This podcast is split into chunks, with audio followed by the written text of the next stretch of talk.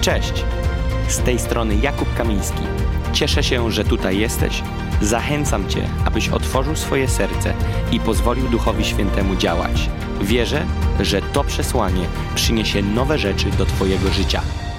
Jest jakaś pozycja dla Bożego poruszenia. My musimy się jakoś ustawić. Ktoś pływa z was łódką, to wie, że jak żagiel dobrze ustawisz, to popłyniesz. Ja się na tym zupełnie nie znam, bo ja tylko raz na łódce bez patentu pływałem, yy, takiej, co pędzi 15 na godzinę i to był mój maks. Nie znam tematu żagla ani nic z tych spraw, ale, ale jeżeli dobrze to ustawisz, ustawisz się do wiatru, to popłyniesz w dobrym kierunku.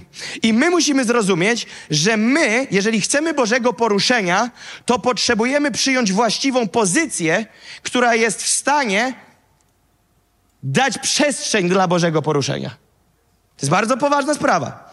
I taką postawą, którą chcę dotknąć teraz, to jest postawa skruszonego serca. Nie chcę powtarzać się z wczoraj, ale chcę sfokusować nas na tym. Skruszone serce. Bóg się pysznym sprzeciwia, a pokornym łaskę daje. Ok? Możesz znać słowo, jeździć na konferencje, być hojny, modlić się. Jeżeli jest w tobie postawa zuchwałości, zuchwałego czoła, jak to wczoraj słyszeliśmy, arogancji, pychy, i przychodzimy tak przed Pana, przed ludzi i się tak zachowujemy, to wchodzisz pod lekcję, która nazywa się pokornym łaskę daje, a pysznym się sprzeciwia. Bóg się tobie sprzeciwia. Wiecie, jaka jest tajemnica łaski? Łaska płynie do dołu. Jeżeli, jeżeli ja bym dzisiaj oddał mikrofon e, Julia, pamiętam dobrze, Julia. Jeżeli ja oddałbym mikrofon Julii i Julia by tutaj głosiła, usługiwała. Julia nie jest z Warszawy. Nie myślcie, że znam ludzi imiona tylko z Warszawy. Julia jest z Namysłowa. Dobrze mówię? I gra na pianinie w kościele. Aleluja. I twój, twój tutaj ekipka jakaś większa jest. Jeszcze, jeszcze jesteś z Namysłowa. Proszę bardzo. No i dobrze. I teraz o co chodzi? Chodzi o to, że gdybym ja Julii oddał mikrofon i powiedział, Julia, ty głosisz. I Julia by tu stanęła.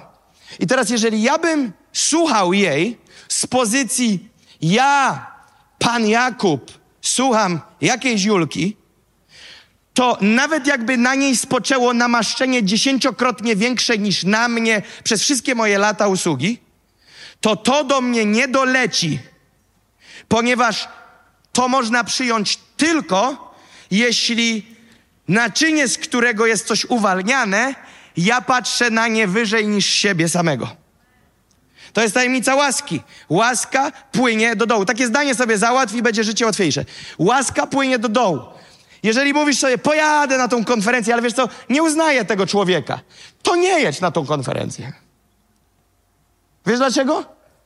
Bo dopóki twoje serce nie zostanie skruszone i nie uznasz tego kogoś za większego od siebie, jeżeli przychodzi jakiś człowiek w kościele, który nawrócił się trzy tygodnie temu i on będzie teraz dzielił się świadectwem i ty nie posłuchasz go z pozycji wow, Bóg coś zrobił w jego życiu, przychodzę z postawą uniżonego serca, to to, co Bóg zrobił w jego życiu, nie będzie wyzwalało żadnej mocy nad twoim życiem, bo to płynie tylko do dołu. A więc dlatego Biblia mówi między innymi, nie tylko po to, ale między innymi, że uznawajmy innych za większych od siebie, żeby zwiększyć, ilo zwiększyć ilość możliwych źródeł błogosławieństwa do Twojego życia.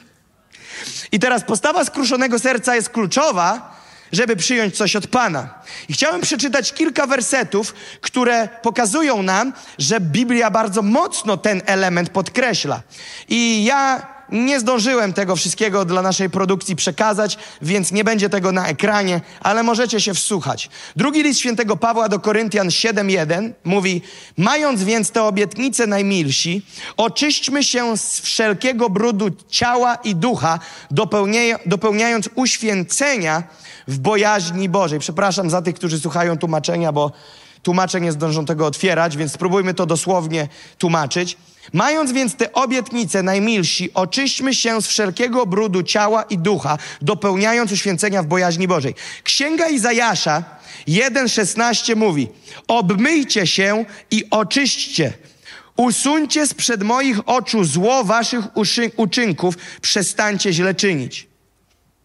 Psalm 51:10 mówi: Stwórz we mnie serce czyste, o Boże, i odnów we mnie ducha prawego.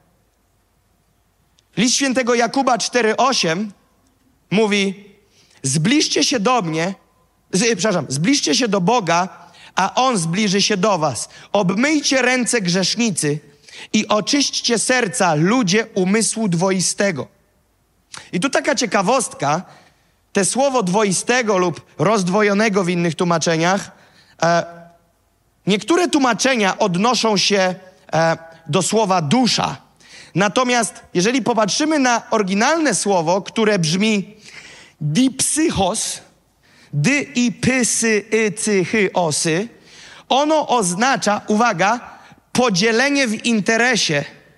Mianowicie odnosi się do podzielenia interesu między człowiekiem a Bogiem. Czyli, że jest rozdzielenie interesów, nie spotykamy się. A więc jest umysł, który myśli inaczej niż Boży umysł. I tutaj wyraźnie słowo mówi, te, zachęca nas do tego, że tak, zbliżmy się do Boga, On zbliży się do nas, ale mamy obmyć ręce grzesznicy i oczyścić serca ludzie umysłu dwoistego. A więc nie powinniśmy być podzieleni w interesie, które odnosi się do podzielenia między Bogiem a światem. Powinniśmy myśleć jak Bóg w przemieniony sposób, a nie jak ten świat, który nie ma przemienionego myślenia. I myślicie, że będą jakieś turbo ciężkie tematy dzisiaj? Będzie fajnie, mówię wam. Księga Psalmów 66:10 mówi tak: Albowiem doświadczyłeś nas, Boże, oczyściłeś nas w ogniu, jak się czyści srebro. Kto z was wie, jak czyści się srebro i złoto? Przypalanko, przypalanko, przypalanko, przypalanko. I jak przypalasz, to ten brud w odpowiednio wysokiej temperaturze zaczyna po prostu e, włazić na górę. Ja złota i srebra nie przypalałem, ale jajka przypalałem kiedyś, jak gotowałem. I jak w odpowiednim momencie tego nie wyjmiesz, to taka para się zbiera na górze i ona wycieka. Wiecie o co chodzi?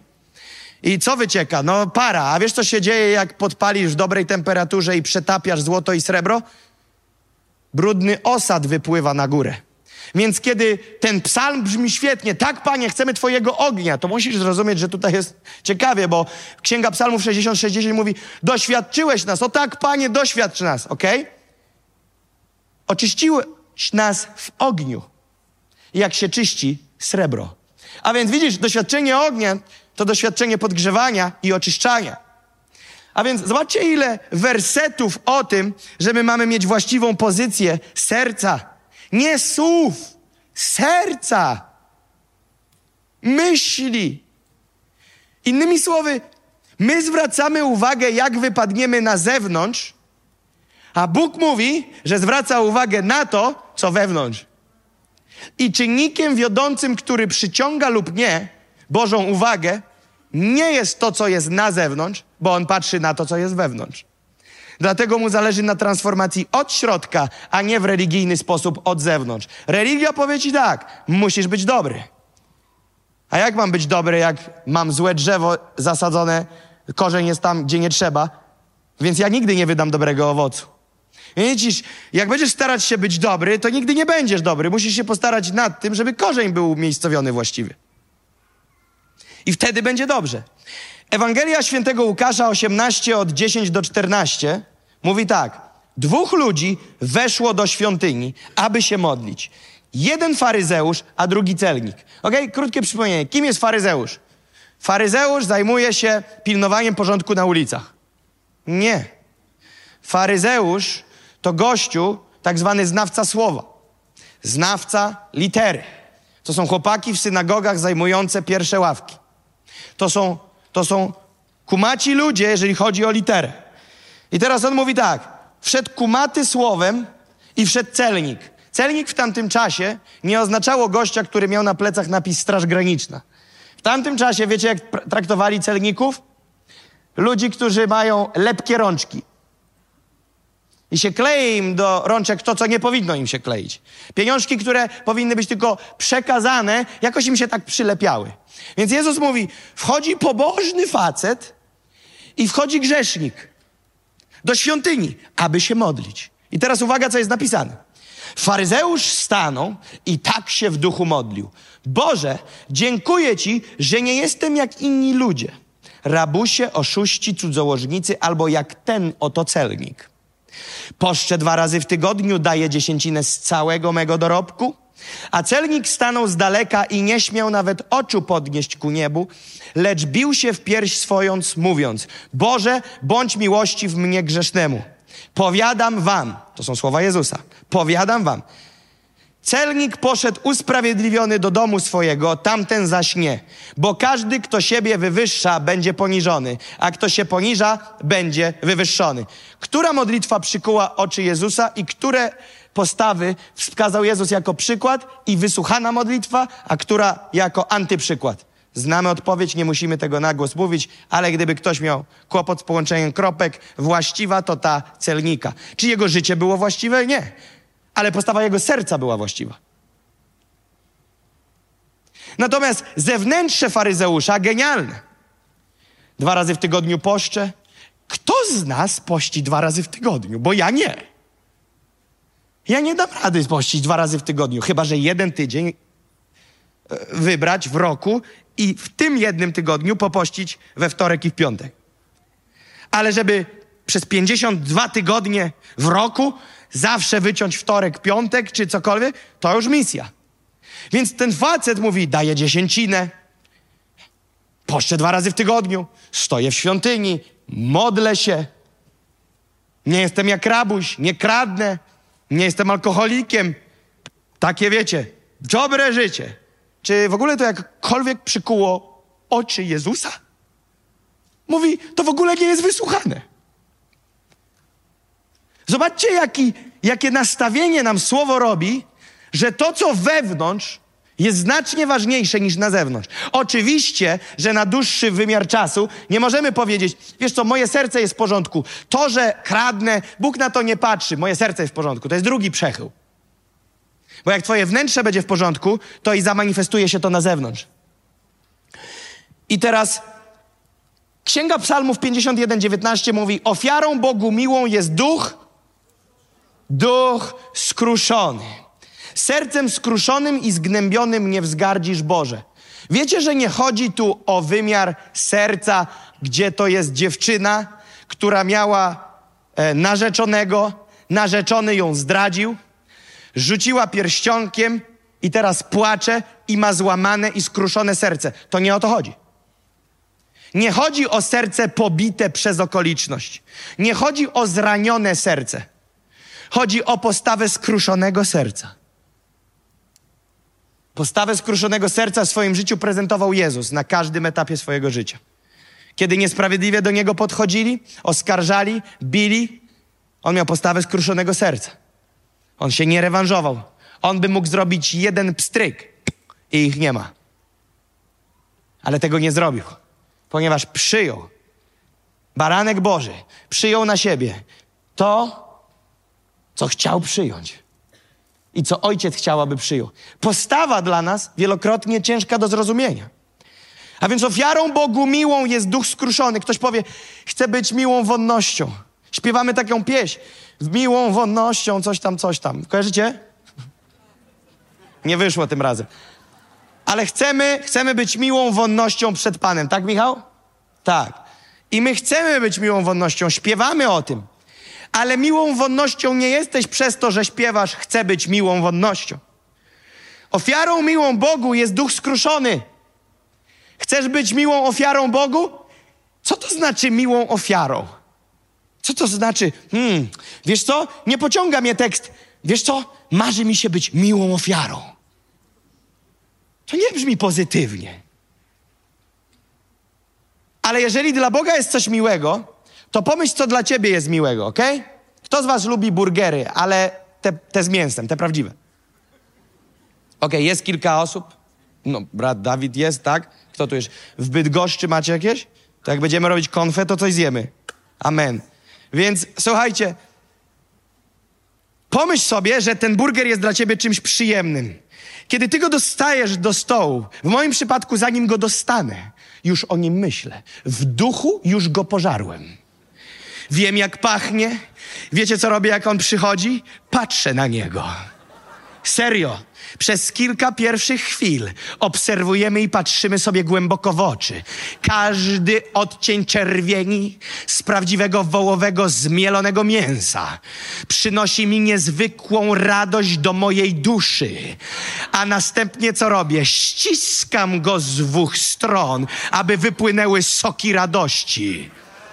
Ho!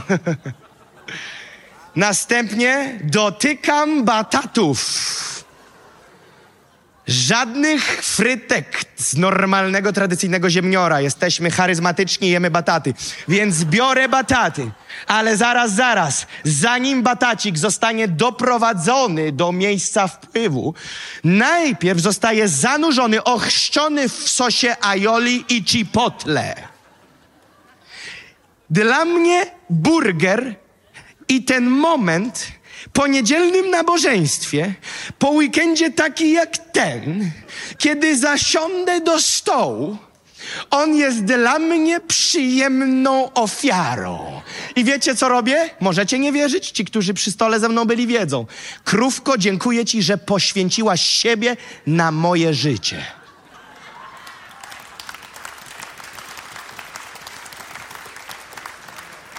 Jeżeli ktoś chciałby się o mnie modlić,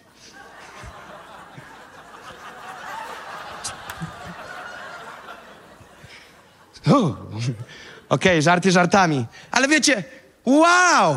Dlaczego? Ale byłem też w takich miejscach, gdzie nie znałem tego lokalu i wiecie, na okienkach wymalowali takiego burgera, że on wygląda lepiej niż ten mój. Więc ja patrzę na te okno, na te zdjęcie i mówię, Boże, może jednak jest coś więcej. I wchodzę tam i dają mi takiego kapcia, że to jest po prostu jaka, jakaś, jakiś dramat. I wiesz co? To nie jest dla mnie przyjemna ofiara. Na marne umierałaś, krowo. Nie potrafili cię przyrządzić. Nic nie ogarniają. Nie jestem z ciebie zadowolony. Nie mam w tobie radości i upodobania. Pytanie.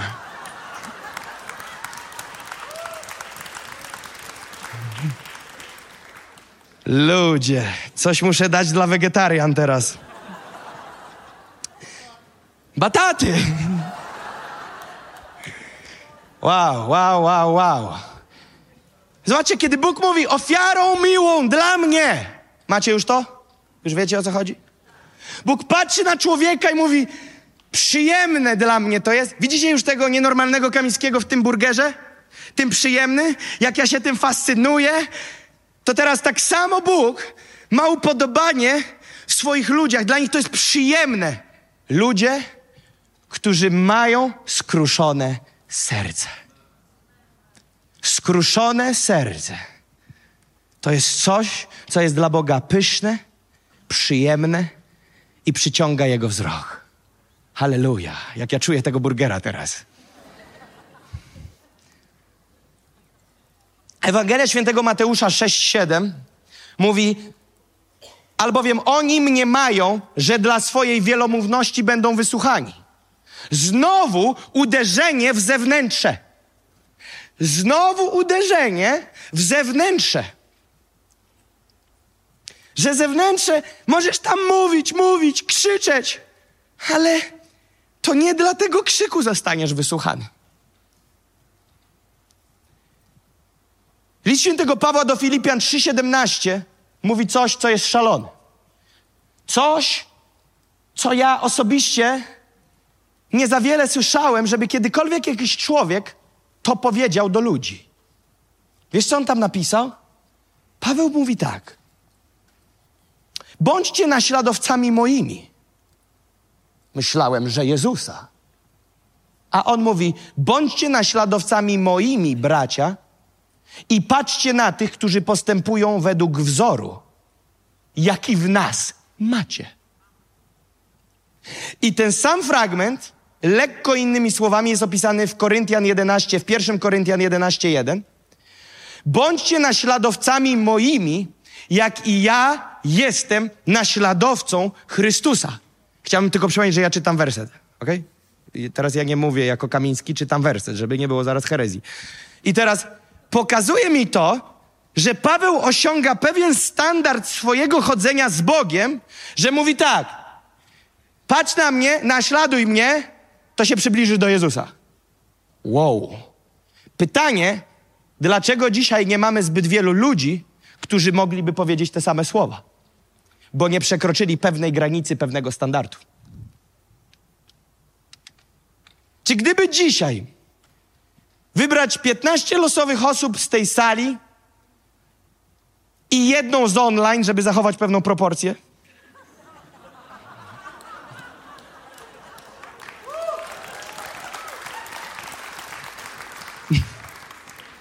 Ja naprawdę wierzę, że w kościele powinna być radość. Amen? Powinniśmy się nie obrażać, ale być pełni pokoju i skruszonego serca. Amen? A więc pomyślcie, że wybieramy 15 losowych osób.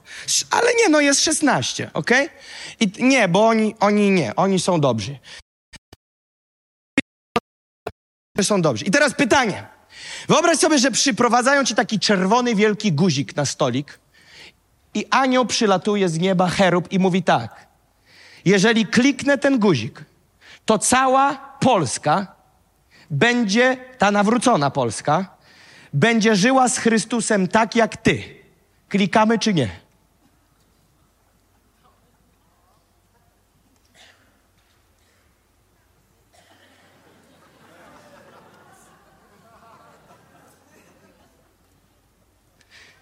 Gdybyś, gdybyś kliknął, jako powiesz, tak, tak jak ja, dawaj, całą Polskę odpalamy, bum, to jak myślisz, spadłoby czy podniosło się względem tego, co jest?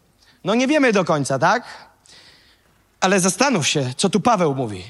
Paweł, Paweł, Paweł w ogóle bez jakichś takich, wiecie, bez skrupułów wjeżdża z tekstem, bądźcie naśladowcami moimi, bracia, i patrzcie na tych, którzy postępują według wzoru, jaki w nas macie, bądźcie naśladowcami moimi, jak i ja jestem naśladowcą Chrystusa. A więc pytanie, wracam do tych dwóch biegających ludzi w Brazylii. Czy gdybyś pobiegł, to było dziś czy wczoraj?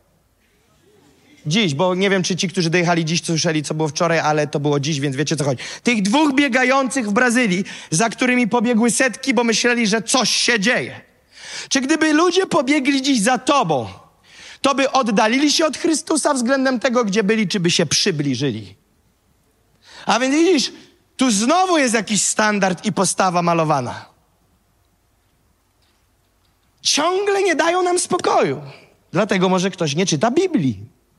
Bo jak tu poczytasz, to ciągle mówią, jest więcej. Trzeba pójść dalej, jest więcej, tak? Ulokowanie, ulokowanie kalisza, jest więcej, jest więcej. Oddajmy chwałę za jest więcej, halleluja. A więc widzimy, jak Biblia zwraca nam uwagę na pozycję przed Panem. I teraz jest coś takiego, uwaga, wchodzimy w drugą połowę kazania. Jest coś takiego, ogłoszę 26 minut, jest coś takiego, jak postawa w modlitwie i uwielbieniu. Postawa w modlitwie i postawa w uwielbieniu. I teraz powoli będę przechodził dalej, bo już ustaliliśmy, że postawa serca jest kluczowa. I teraz Pamiętacie, co powiedziałem wam dzisiaj chyba rano, już nie pamiętam kiedy? Tak, rano. Że jak słuchasz kazania, notujesz wersety i czytasz i piszesz, co cię dotyka, to żebyś pod kreską napisał co? Co praktycznie mogę zrobić z tego, co mi mówią. Więc pomyśl, gdzie są te rozprzężenia w twoim życiu, gdzie zewnętrzne nie zgadza się z wnętrzem? Gdzie, gdzie świat zewnętrzny jest bardziej pielęgnowany niż wewnętrzny? Gdzie jest to miejsce, gdzie serce jest bez zmian i jak możesz popracować nad skruszonym sercem. Bo doprowadzanie się do stanu skruszonego serca, do stanu pokornego serca jest intencjonalnym zabiegiem. Tak, Pan towarzyszy nam w tym procesie, ale do tego trzeba, jak do tańca, dwóch. To nie jest tak, że Panie, proszę, daj mi i On bum i ci uczynił pokornym. Pokora nie jest autonomiczna w tobie bez twojego udziału. To są wybory. Są postawy, które ty przyjmujesz. I teraz jest coś takiego jak postawa w modlitwie uwielbieniu. Jedna to postawa, która oddala wzrok Jezusa, oddala wzrok Boży. Innymi słowy, mm, to nie jest ten burger, o który mi chodziło. Jest taka postawa. To nie jest to. Ale jest też postawa, która przyciąga. I chciałem powiedzieć, że postawa, która oddala, to jest ta, o której przeczytałem w modlitwie faryzeusza w Łukasza 18:11. Boże, dziękuję Ci, że nie jestem jak inni ludzie, zdziercy, oszuści, cudzołożnicy, albo jak i ten celnik. Co to jest za modlitwa? Wiesz, co to jest za modlitwa? To jest modlitwa, w której w ogóle nic się nie dzieje względem jakiejkolwiek szczerości serca. Serce jest w ogóle niedotknięte. Budowanie jego pozycji opiera się o jego własną sprawiedliwość opartą o uczynkowość. Postawa faryzeusza w tej modlitwie to postawa, która próbuje zabłysnąć przed Bogiem i być zaakceptowanym ze względu na uczynkowość, przez którą buduje swoją własną markę samej, samowłasnej sprawiedliwości. To ja wypracowałem sobie to, co mam. To ja nie rabuję, to ja nie cudzołożę, to ja nie jestem jak on. Dziękuję Ci, Panie, że poszczę dwa razy w tygodniu, że oddaję dziesięcinę. A Bóg mówi, Zły kod dostępu. Nie, nie, zły kod masz. Nie weszło. No ale dwa razy w tygodniu. Od 30 lat. To nic nie zmienia. Ta modlitwa, ktoś powie, no dobrze, ale przynajmniej się modli. Nie, nie, nie. Nie idź w tą stronę, błagam. Sama modlitwa nic nie załatwia. Ale wiesz, ale, ale przyszedł, nie? I co z tego, że przyszedł? I co z tego, że jest? I co z tego, że się modli? Jego postawa jest do bani. Bóg mówi, na to nie patrzymy. To jest postawa, która oddala. To jest postawa, gdzie jesteś do bani mężem, do bani żoną, mąż z tobą nie wyrabia, żonka z tobą nie wyrabia, w ogóle nikt już nie wyrabia. Ale nakładasz marynarę z Lancerto, włoski krój, przychodzisz na nabo, masz przygotowaną dychę na ofiarę i mówisz, z dwóch łyżek cukru ostatnio zszedłem na jedną, więc tak jakbym pościł.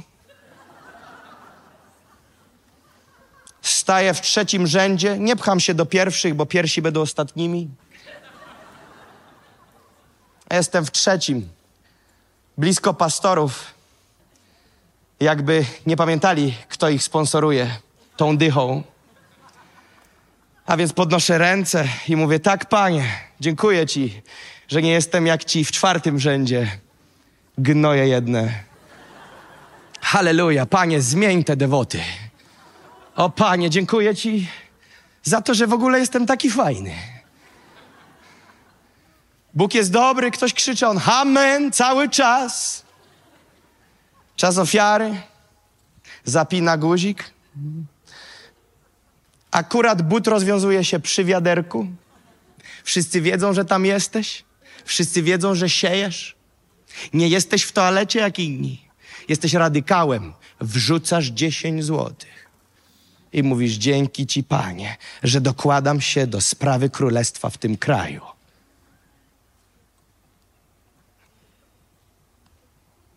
Że co?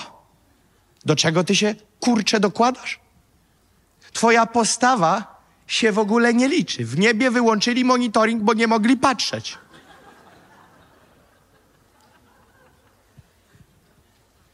Ale jest druga postawa, która przybliża. Ofiarą Bogu miłą jest duch skruszony, sercem skruszonym i zgnębionym nie wzgardzisz Boże i możesz przynieść cztery złote w dwudziestogroszówkach i siedzieć na podłodze pod ścianą. śmierdzieć trzydniowym potem, nie znać ani jednej piosenki i nie śpiewać, bo masz zapalenie gardła. Nie wiedzieć, że się mówi amen. I jak mówią Bóg jest dobry, to nie odpowiadam cały czas, bo nie znam. Ale mówię, Boże, zmień moje życie. I tego odnotowali modlitwę. A tamtego nie odnotowali. I on mówi, to po co mi ta marynarka? To nic się nie liczy. A więc o co tu chodzi w tej relacji z Bogiem?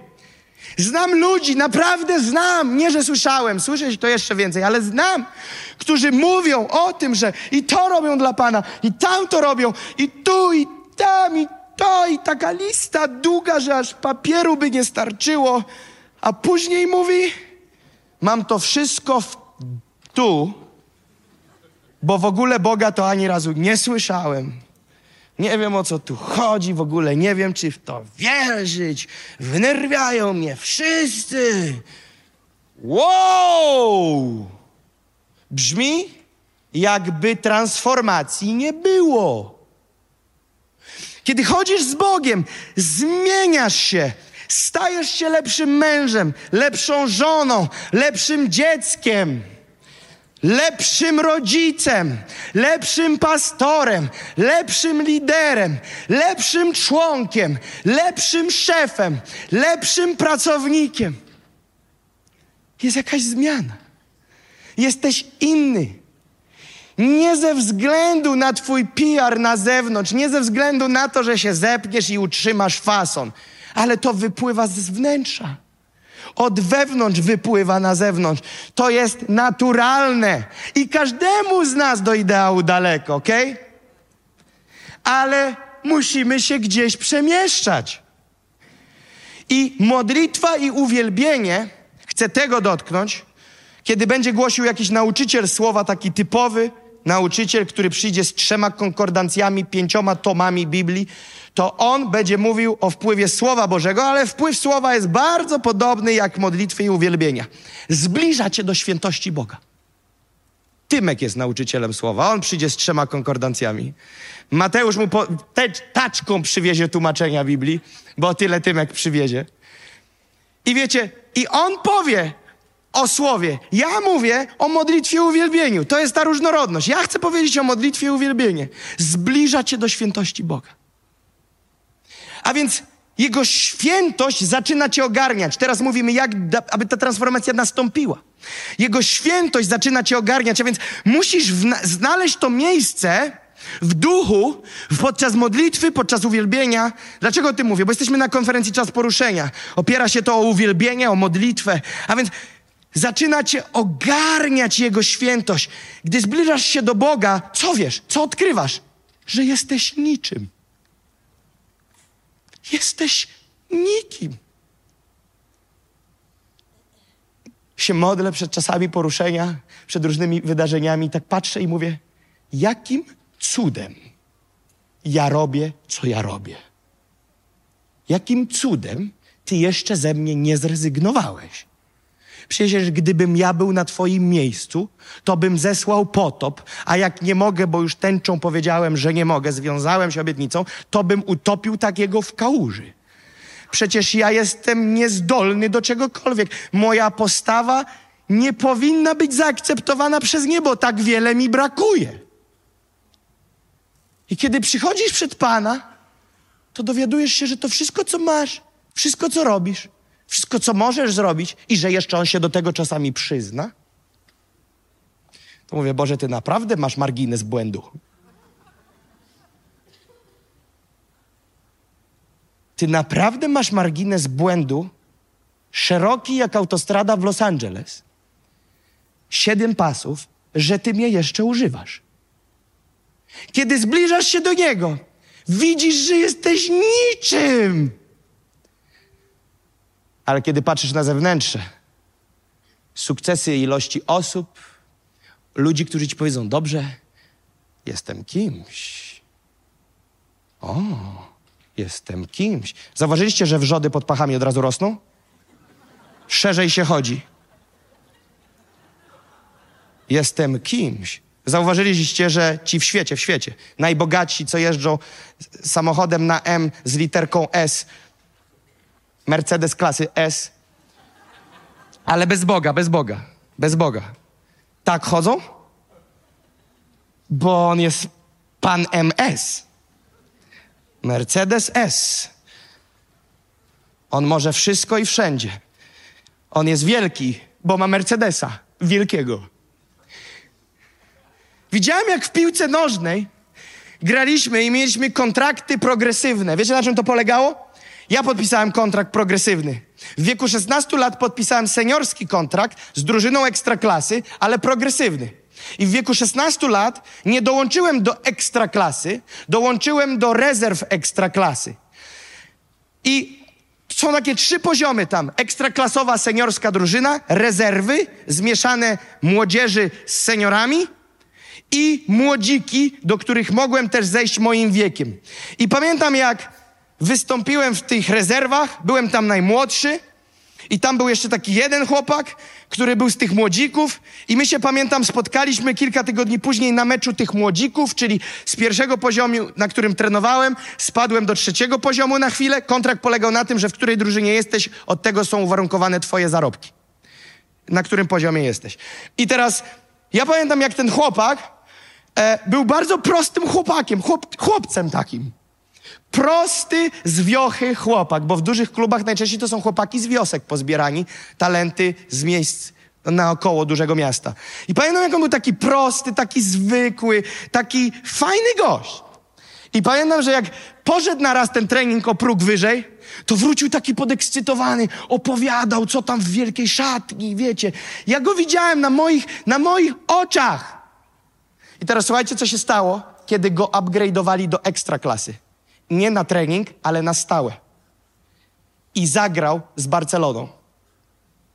Ten mecz, co był, był z Barceloną, on tam grał na boisku. Przekopał wszystkich, kogo się dało, ale nie będę wam zdradzał nazwisk, bo dużo ich grało. I wiecie, co tam się stało? On nagle wchodzi do szatni tak. Tak.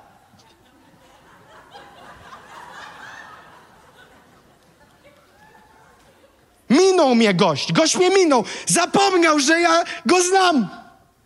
Bo ja jestem dla niego, wiesz już czym? Pionkiem. Ja już jestem pionkiem. I on ze mnie zaczyna żarty kleić w szatni. Ja mówię, człowieku, trzy miesiące temu ja ci mówiłem, przynieś piłki i ty przynosiłeś piłki. A ty dzisiaj robisz ze mnie bekę, bo poszedłeś o próg dalej. Zobaczcie, jak nam wystarczy tylko trochę, żeby we łbie się pokręciło. I zobaczcie, ile w życiu się dzieje u nas, gdzie ego nam wywala w kosmos, i my później jesteśmy zdziwieni, że Pan nie mówi. Pan nie działa. Pomiatamy kimś, kogo widzimy na stacji, lej to szybciej. W maku, lej te kole. Siwemu chce się pić. Lej te kole, był taki film, nie oglądajcie takich filmów. Lej te kole. Rzu- rzucasz tymi ludźmi. Pani sprzątaczka? Nie, jest jakaś kobieta, która mi tu się pałęta, przeszkadza. Zaczynamy się jakoś dziwnie zachowywać. Jakieś dziwne, aroganckie teksty, ale później przyjeżdżamy w niedzielę do kościoła. Program Skrzydło. I szybowiec i oczekujesz, że coś się stanie. Wiesz, co się stanie? Chdź.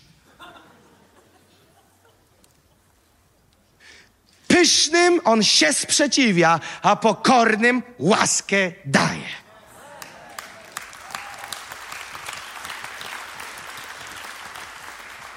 A więc im bliżej podchodzisz do niego, tym topniejesz. Chcesz wszystkich przeprosić nagle. Nagle wiesz, co narobiłeś źle. Nagle wiesz. Co dalej? Chcesz wszystkim pomóc. Nagle, nagle pomocnik się zrobił. Nagle, może Jul ci coś pomóc? Jakieś takie serce ci się włącza inne. Wiesz jakie? Ojcowskie. W końcu, w końcu, człowieku. W końcu. Co dalej? Nagle chcesz komuś coś dać. Po prostu tak byś... Teraz wchodzisz do sklepu i nie mówisz, ale bym sobie coś kupił. A teraz myślisz, ale bym jej, jemu coś kupił. I chodzisz po sklepie i mówisz, temu to kupię, tej kupię to, tamtej daj w prezencie to, bo już myślisz inaczej. Dlaczego? Co się stało? Co się nagle stało? Co dalej? Im bliżej podchodzisz do Niego, tym bardziej stajesz się jak On. Im bliżej podchodzisz Jego osoby, tym bardziej On ma na ciebie wpływ i tym bardziej cię przemienia i stajesz się coraz bardziej jak On. Tu w ogóle nie chodzi o rozpoczęcie procesu od zewnątrz, tylko od wewnątrz. Od wewnątrz ta zmiana musi. I postawa w uwielbieniu i w modlitwie to jest postawa niebierna. I teraz powiem wam tak, najświetniejsze w moim życiu aktualne dam dzisiaj, teraz przez te ostatnie kilka minut. To jest najświeższa świeżyneczka, którą mam. Jeszcze pachnie prosto z pieca. Najświeższe. Tego nigdy nie powiedziałem. I Psalm 104 to powiedziałem, to, to znacie. Wczoraj, wejdźcie w bramy Jego z dziękczynieniem. I robiliśmy te ilustracje, co to znaczy te wejście, że to jest aktywne działanie. Mam wejść, jak wygląda te wejście? No, sobie opowiadaliśmy wczoraj. I teraz pytanie, które chcę zadać, jest takie. Jaki rodzaj uwielbienia preferujesz? Posłuchajcie tego.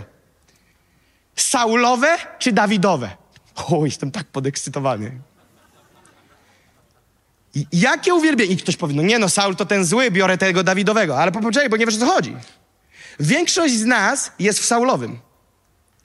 Nie chodzi o nieszczere. O coś innego chodzi. Jesteście ciekawi?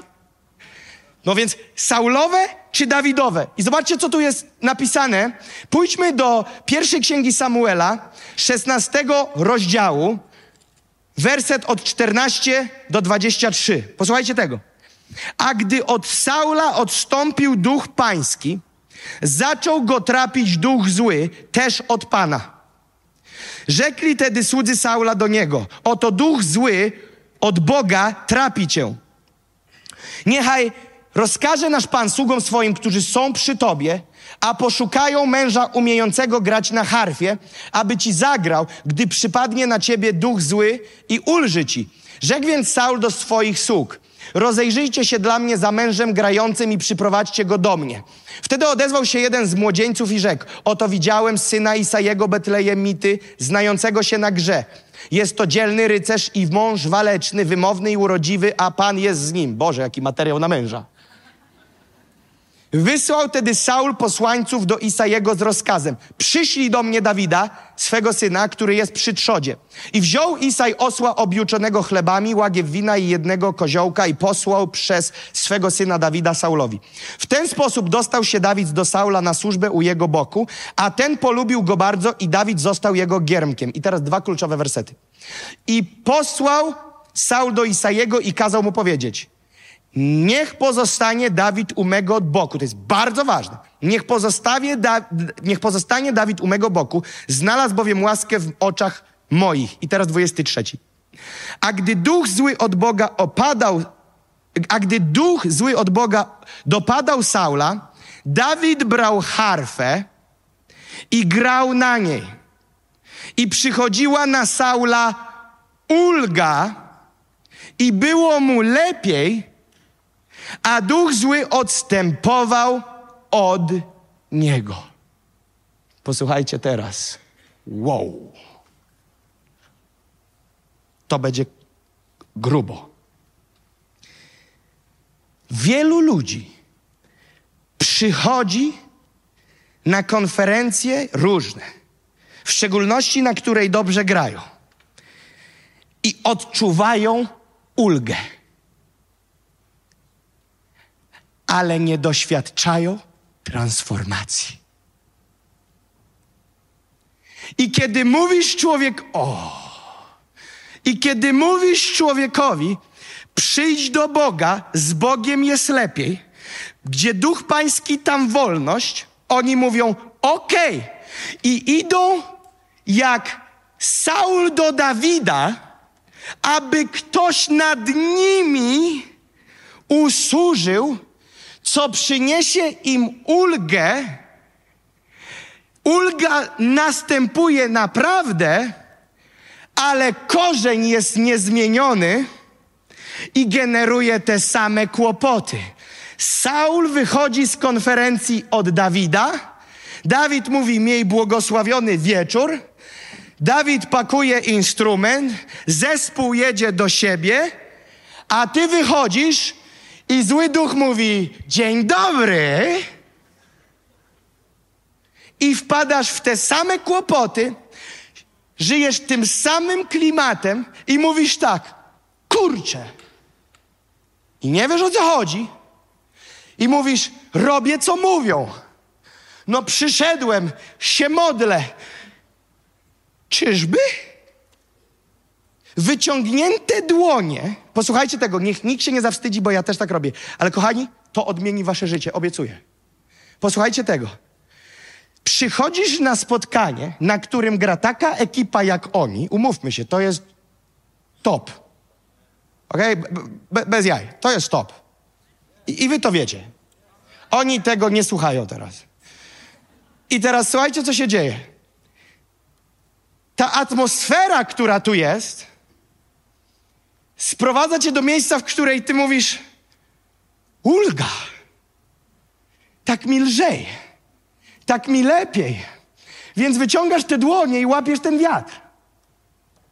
I ty mówisz, że uwielbiasz. Ty uwielbiasz tylko przez pięć sekund, kiedy oni mówią: zaśpiewaj z nami. Więc ty dalej rozkładasz ten żagiel, słuchasz tego i ci jest lżej, bo oni uwalniają coś, Pan się do tego przyznaje, Bóg, Duch Boży się porusza i ty obrywasz tymi powiewami. Ulga rzeczywiście przychodzi, ale ta, o, ale ta ulga dotyka tylko twojej zmęczonej duszy, nie dotyka Twojego wnętrza, łechta Twoją zmęczoną duszę i rzeczywiście to działa, ale wychodzimy i nie ma transformacji. Oj, oj, oj. I wtedy budzi się element rozgoryczenia w życiu takiego człowieka, bo mówią tak na wszystko chodzę. Jestem na każdym wydarzeniu, na każdej konferencji, na każdej modlitwie. I jak już tam wchodzę, to jest lepiej. Jak już tam jestem, to by można było z tego nie wychodzić. Saul właśnie tak wymyślił. Posłał posłańca do ojca Dawida i mówi: Dawid już nie wraca. Dawid zostaje ze mną. Non stop. Będzie mi grał cały czas. Bo ja sam sobie ze sobą nie radzę. Potrzebuję kogoś, żeby przegonił nade mną problemy. Czy naprawdę coś przeganiał? Nie. Dawid chodził w Bożym Duchu i tą wolność, którą miał nad sobą, kiedy brał to, ten instrument, tą harfę i grał, przychodziła wolność w atmosferze, która dotykała Saula duszy, ale nie dotykała jego wnętrza, serca, myśli. Ona tylko działa, ta melodia, jak poduszka na zmęczoną szyję. Ortopedyczna poduszka na zmęczoną szyję.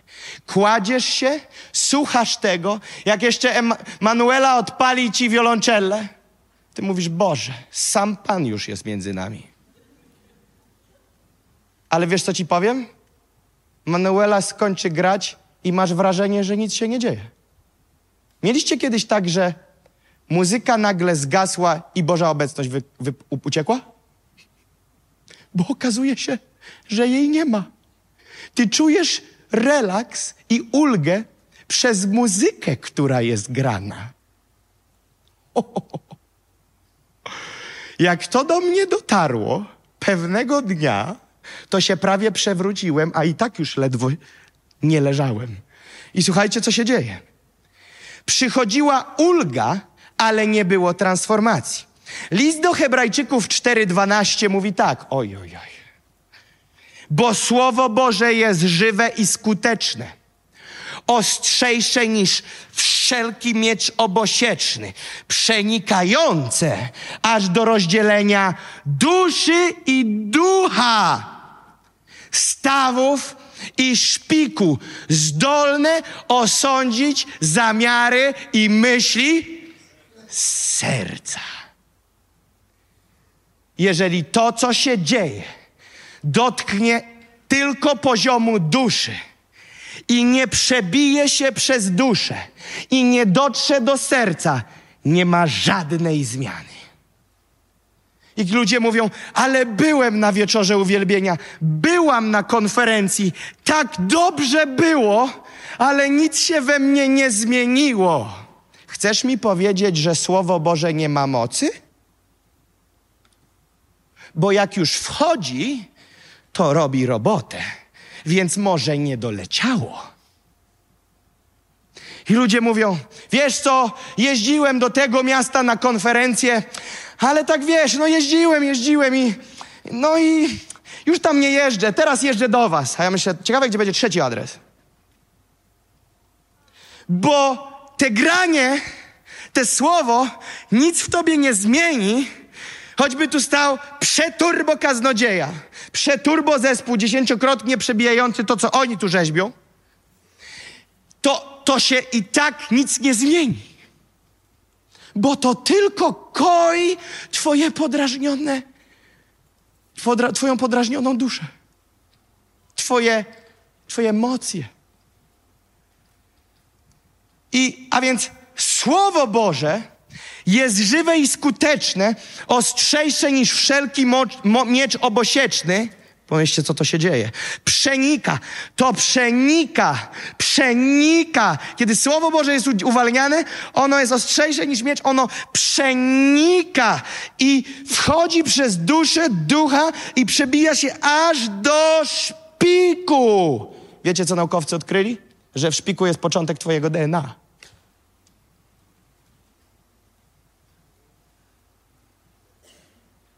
O kurcze mam gęsią skórkę. Jakby ktoś zuma zrobił, to wszystko stoi dęba. A więc, kiedy Słowo Boże wchodzi, ono ma wjechać do początku wszystkiego w Tobie i zmienia cię od początku. Wbija się to w twoje DNA, wbija się to w twoje myślenie, wbija się to w twoje reakcje, wbija się i przechodzi ze szpiku do ducha, do duszy.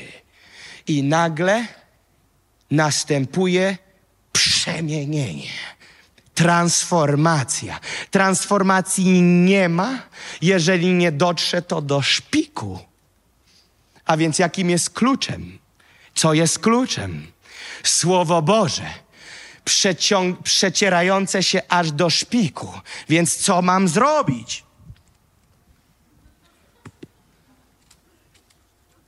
Odpowiedź jest w Apokalipsie. 19. Werset 11, 2, to be, o, 11, 12, 13. 19 od 11 do 13. I widziałem niebo otwarte, a oto biały koń, a ten, który na nim siedział, nazywa się wierny i prawdziwy, gdyż sprawiedliwie sądzi i sprawiedliwie walczy. Oczy zaś jego jak płomień ognia, a na głowie jego liczne diademy. Imię swoje miał wypisane lecz nie znał go nikt, tylko on sam. A przyodziany był w szatę zmoczoną we krwi. Imię zaś jego brzmi Słowo Boże. Jezus jest Słowem Bożym. To Jezus jest Słowem Bożym. A więc ciężko to mówić, ale kiedy przychodzisz do modlitwy, do uwielbienia, Musisz złapać taką pozycję, gdzie przez Bożego Ducha spotykasz się z Twoim i moim i naszym Jezusem do tego stopnia, że On przez swojego świętego ducha przebija się jak ostrzejszy niż każdy inny miecz. Miecz obosieczny. Przez duszę do ducha i do szpiku. I jest w stanie dotknąć początków z początków Twojego DNA. I dociąga do samego końca, do samej głębiny nad głębinę. I co robi? coś się zmieniło. Nie widzę już, jak widziałem wcześniej. Nie mówię, jak mówiłem wcześniej. Nie marzę o tym, o czym marzyłem wcześniej. Nastąpiło, coś się ze mną stało. Co się stało? Słowo weszło do szpiku. Jeżeli byśmy zrozumieli, że same piękne uwielbienie, które jest w powietrzu, w ogóle, ale to ani trochę nas nie zmienia. Nasze uwielbienie byłoby pełne ileś x razy bardziej desperacji i zaangażowania, bo rozumiałbyś, że to, co czujesz, to tylko ulga, a nie zmiana. A nie chodzi o ulgę, chodzi o zmianę. Kiedy przychodzisz pobity, pomęczony, zaorany, a poznałem takich kilku ludzi, mówię tak: przyjdź do nas na wieczór uwielbienia, usiądź z tyłu i odpoczywaj. Siedź, leż, a jednemu raz, rekord, powiedziałem: idź spać. Był tak pojechany przez życie, był tak wykończony, że ja mu nie będę gdybał o transformacji, o szpiku. Ten gość musi się wylizać. On najpierw, żeby cokolwiek doświadczyć, musi doznać jakiejś ulgi. Zanim zaczniesz z kimś gadać, zatamuj krwotok. Więc co ja mówię? Śpi. I pamiętam, jak służba porządkowa, co to kurczę, w świętym miejscu, spanie, już widziałem go, lecieli spacyfikować. Ja mówię, stop, niech śpi. Niech śpi. Ten musi pospać, bo dawno nie spał. Widzisz, powodem, dla którego często, okej, okay, pomijmy zmęczenie, ale nie mieliście tak, że wchodzisz do domu, pach, pach, pach, bierzesz Biblię i bum, dzwon? Śpisz. Trzy wersety. Psz. Nie ma. Jak tabletka nasenna. Dlaczego? Bo ona, co ci nie pozwala zas zasnąć często? Myśli, emocje, buzuje ci wszystko, dusza szaleje. Więc co robisz? Co robisz? Próbujesz znaleźć jakiś spokój w tym wszystkim. I teraz uwaga. W chodzeniu z Bogiem nie chodzi o wyciszenie. Posłuchajcie tego. O! Tu nie chodzi tylko o wyciszenie. Ludzie bez Boga wychodzą na papierosa, bo muszą się wyciszyć. I wiesz co? I papieros ich uspokaja. Oni biorą papierosa i robią tak.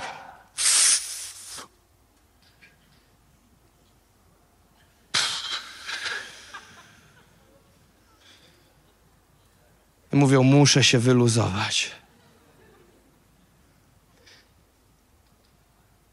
Ale ja byłem w tej drugiej grupie, bo ja paliłem marihuanę, żeby się wyluzować. I dłużej trzymałem. bo musiałem, żeby to weszło głęboko. Wiesz dlaczego? Bo miałem tyle w sobie niepokoju. I kiedy się totalnie ogłuszyłem, to, to znaczy zrelaksowałem, ludzie mówią, ja, ja, y, jeden wierzący do mnie przyszedł po nawróceniu i mówi, a marihuanę dalej mogę palić? Ona mnie tak wycisza. Chyć!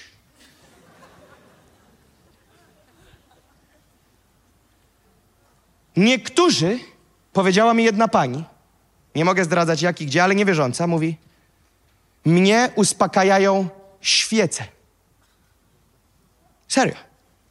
Ona mówi, ja odpalam świecę i idę do wanny. I to mnie uspokaja. Okej, okay. i wiesz co?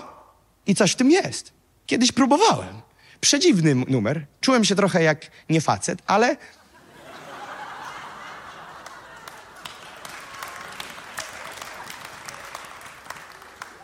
Zapisałem sobie, inni puszczają sobie, wpisują na YouTube relaks przez X, rela X, music.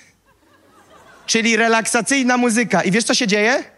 Każdy film ma dziesiątki milionów wyświetleń bo ludzie puszczają tą muzykę. Najczęściej grafika jest świeca i puszczają to, bo oni chcą się uspokoić. I wiesz, co ci powiem? I coś w tym jest.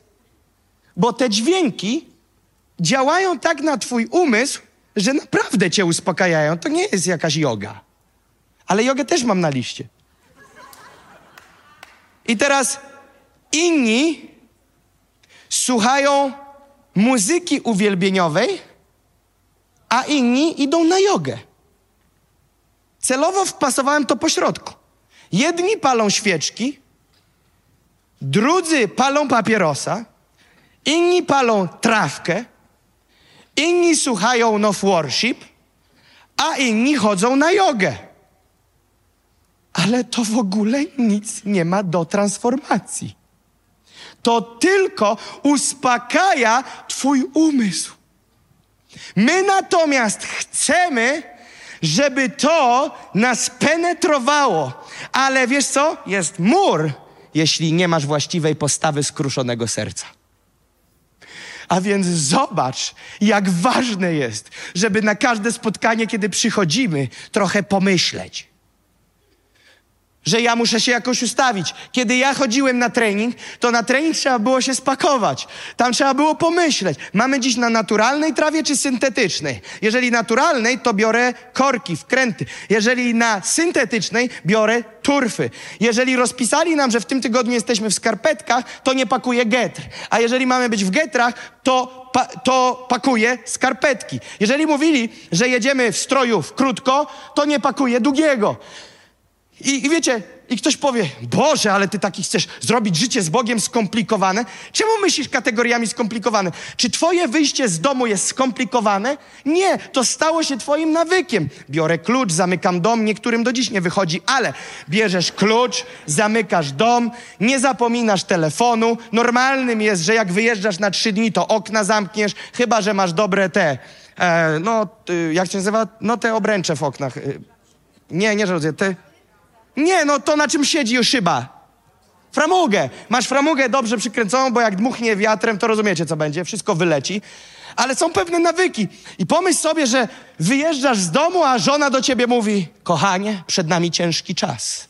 Musisz o tym pomyśleć intencjonalnie. Zamknij okno, krok numer jeden. Dwa, Upewnij się, że wyłączyłaś prostownicę. Trzy, zamknij drzwi. Skupmy się na tym razem. Czy na pewno zamknęliśmy drzwi? Widzisz, tak się dzieje, kiedy uczysz pięcio, siedmiu, dziesięciolatka, zależy kiedy zaczynasz. I dla niego to jest, o kurczę, nie pamiętam, nie rozumiem, ciężkie akcje, rozumiecie, coś nienormalnego. Ale dla nas, dla dorosłych stało się to normalne. I teraz dlaczego my pewnych rzeczy, które powinny stać się normalne, są jakimś takim, ale dużo tu legalizmu, Jakub, w twoich kazaniach.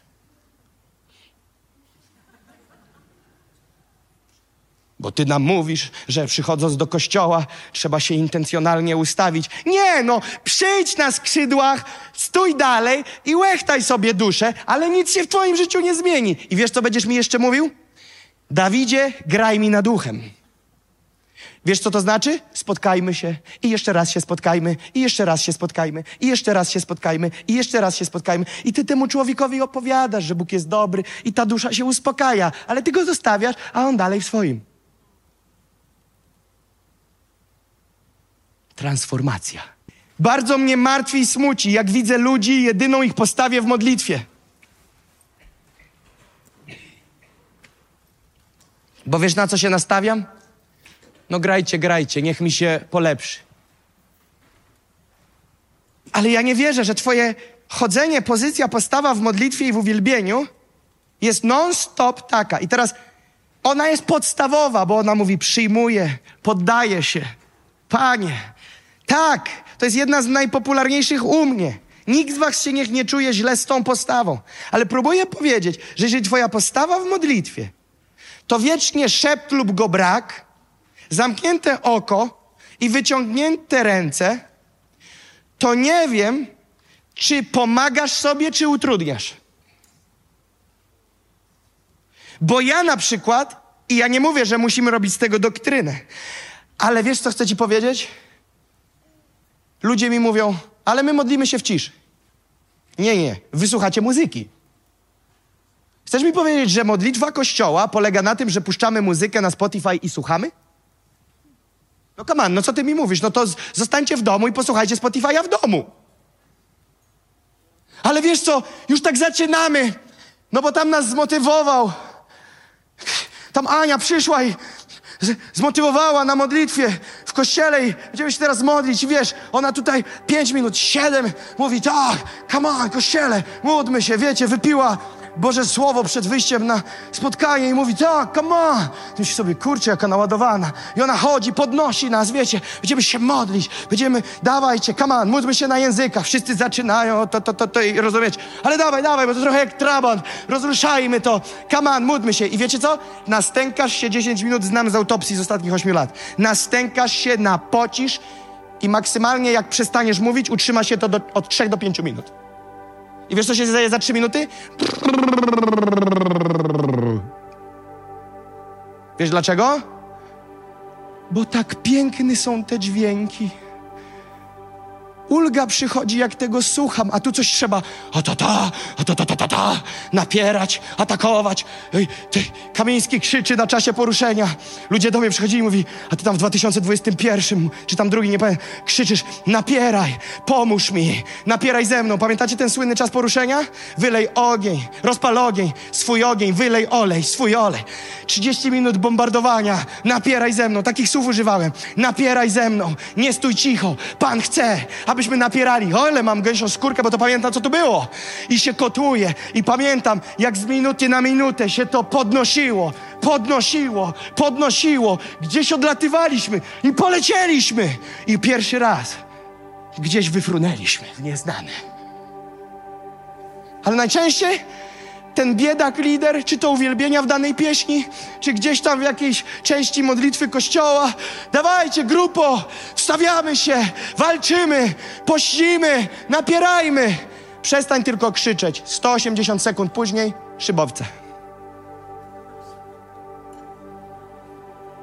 A wyłącz jeszcze muzykę, to alarm możesz włączyć, bo czujki nic nie wykryją ruchu ani dźwięku. Na niektórych spotkaniach modlitewnych w ogóle alarmu nie trzeba wyłączać wchodząc. Wejdziesz, usiądziesz na krzesełko, pomruczysz, wyjdziesz. Nikt nawet się nie zorientuje, że coś się odbyło. Serio tak ma wyglądać zgromadzenie kościoła na wspólnej modlitwie i wspólnym uwielbieniu? Program Szybowiec i to Max? Wiecie, co zauważyłem? Wiem, że brzmi to w świętym gniewie, ale Kościół w Polsce nie umie się modlić. Wiecie, co Max zrobią? Do 10 minut mogą jechać pod warunkiem, że mają listę modlitewną. Ale powiedz ludziom, nie modlimy się o sprawy i powiedz, kościele, módlmy się na głos, ale nie o sprawy. Nie, nie o punkty. Nie o to, co chcę, żeby się stało. 10 minut. 10. Posłuchajcie, co my mówimy. My chcemy przebudzenia w Polsce i powiedz do ludzi 10 minut. Napieraj. Głos nie taki jak ja, bo, bo byś krzyczał, ale utrzymuj ton taki, jakbyś rozmawiał z radością. I tak się módl. 10 minut. Wiecie, co będzie? Nie będzie co mówić. I wiecie, co postanowiłem? Że jak się da, to będę chciał nauczać w tematach modlitwy. Nauczyć się modlić. Bo jak my mamy być domem modlitwy, jak nie wiemy, jak się modlić? Dla wielu modlitwa to jest z kartki punkty. Ciocia Basia zachorowała, pomódlmy się o Basię. I to jest dobre, bo módlmy się o chorych, módlmy się o punkty, módlmy się o sprawy. Ale jeżeli na tym polega model modlitwy Kościoła, więc co mamy? Mamy dzisiaj listę potrzeb i ją wypowiadamy, nawet głośno, bo jak się pali pod nogami, to krzyczymy wtedy. Jak lista się skończy, to do trzech minut powiemy, Panie, Ty jesteś wielki, Ty jesteś wszechmocny, a następnie, oby coś grało, bo jest cisza. Więc jak my mamy mówić o tym, że będziemy się modlić? Dwie godziny, trzy godziny, cztery godziny, pięć godzin. Pojechałem do Azji, a tam regularnie modlitwa piąta rano. Spytajcie niektórych pastorów, którzy tu siedzą. Byli. Tam się nie liczysz, jak się nie modlisz. I o piątej rano przychodzimy i przez dwie godziny modlitwa. I, I wiesz, co się dzieje, kiedy zespół zaczyna być tym, za którym ludzie idą? Główny lider mówi stop i przerywają. bo to Kościół ma się modlić, a nie słuchać muzyki. I podchodzi pastor i mówi do lidera, do dołu, do dołu, do dołu, bo oni już słuchają. Oni już przyszli posłuchać, jak fajnie gracie. Do dołu, wtedy Kościół wyrównuje lot, dalej się modli i wtedy zespół dojeżdża. A co my mamy w większości przypadków? Śpiewających tylko wtedy, kiedy ktoś lubi daną pieśń i odpocznij duszo ma. I wiesz co? Tak, odpoczywaj. I niekiedy przychodzę zbity jak pies na niektóre spotkania, na niektóre konferencje. Wiecie, jak ja traktuję konferencję? Owszem, coś z niej biorę. Ale wiecie, jak ja traktuję taką konferencję jak ta? To, to, to... Ja nie nastawiam się, że ja tu odpoczywam. Ja jestem w robocie Bożej. I wiesz co mam? Mam coś takiego, że chciałbym przyjść, bo te piękne uwielbienie nas prowadzi, stanąć tu w pierwszym rzędzie i pół godziny poodpoczywać, zanim wejdę na to, na, co, na czym jestem teraz. Odpocząć. Ale wiesz, z czego sobie zdaję sprawę? Całkowita szczerość teraz. Że latają kamery, że ludzie patrzą, a ja chcę być jak tych dwóch Brazylijczyków. Więc jestem przemęczony, ale jeżeli jestem zaprzęgowym, to pociągnę za sobą kościół. On, kościele, come on. Wracam do domu i moja żona nie wie, jak, jak się do mnie odezwać, bo ja nie umiem odpowiadać. Leżę jak trup. Kilkukrotnie już stąd nie potrafiłem wyjść.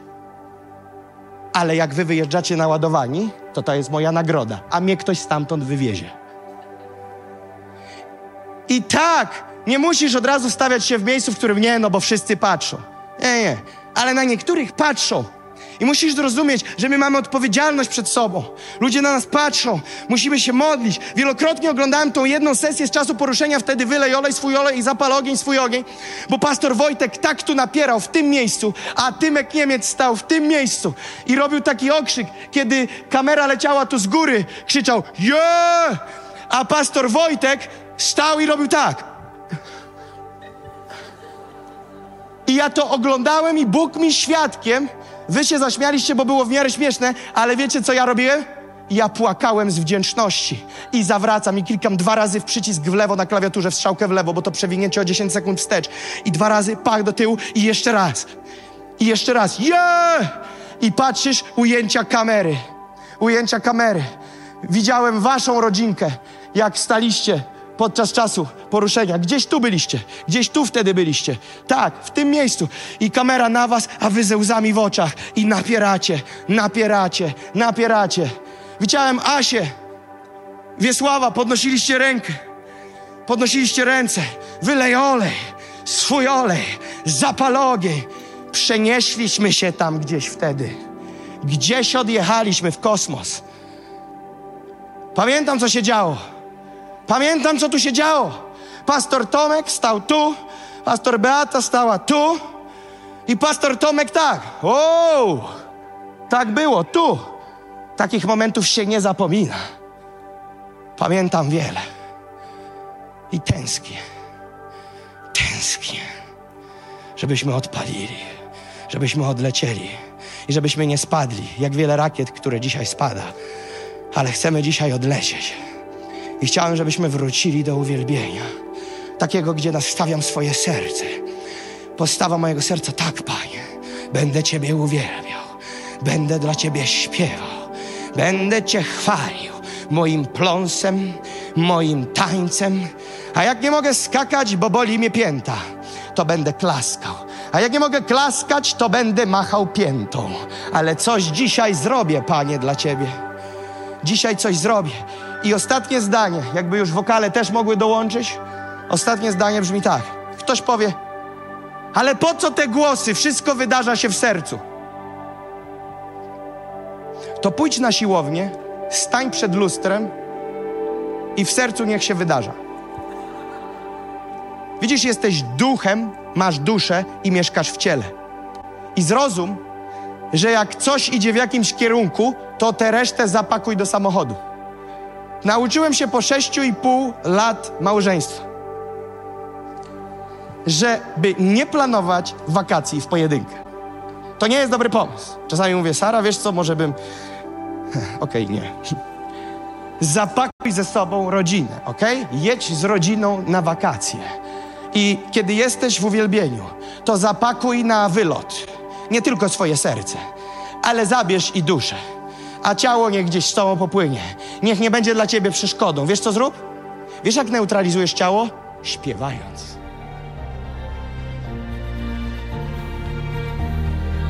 Modlę się, aby to przesłanie zaprowadziło Cię do zwycięskiego życia z Jezusem. Zajrzyj na moje media społecznościowe, gdzie możesz dowiedzieć się więcej o służbie Nations on Fire lub wesprzeć nas finansowo. Pozostajmy w kontakcie.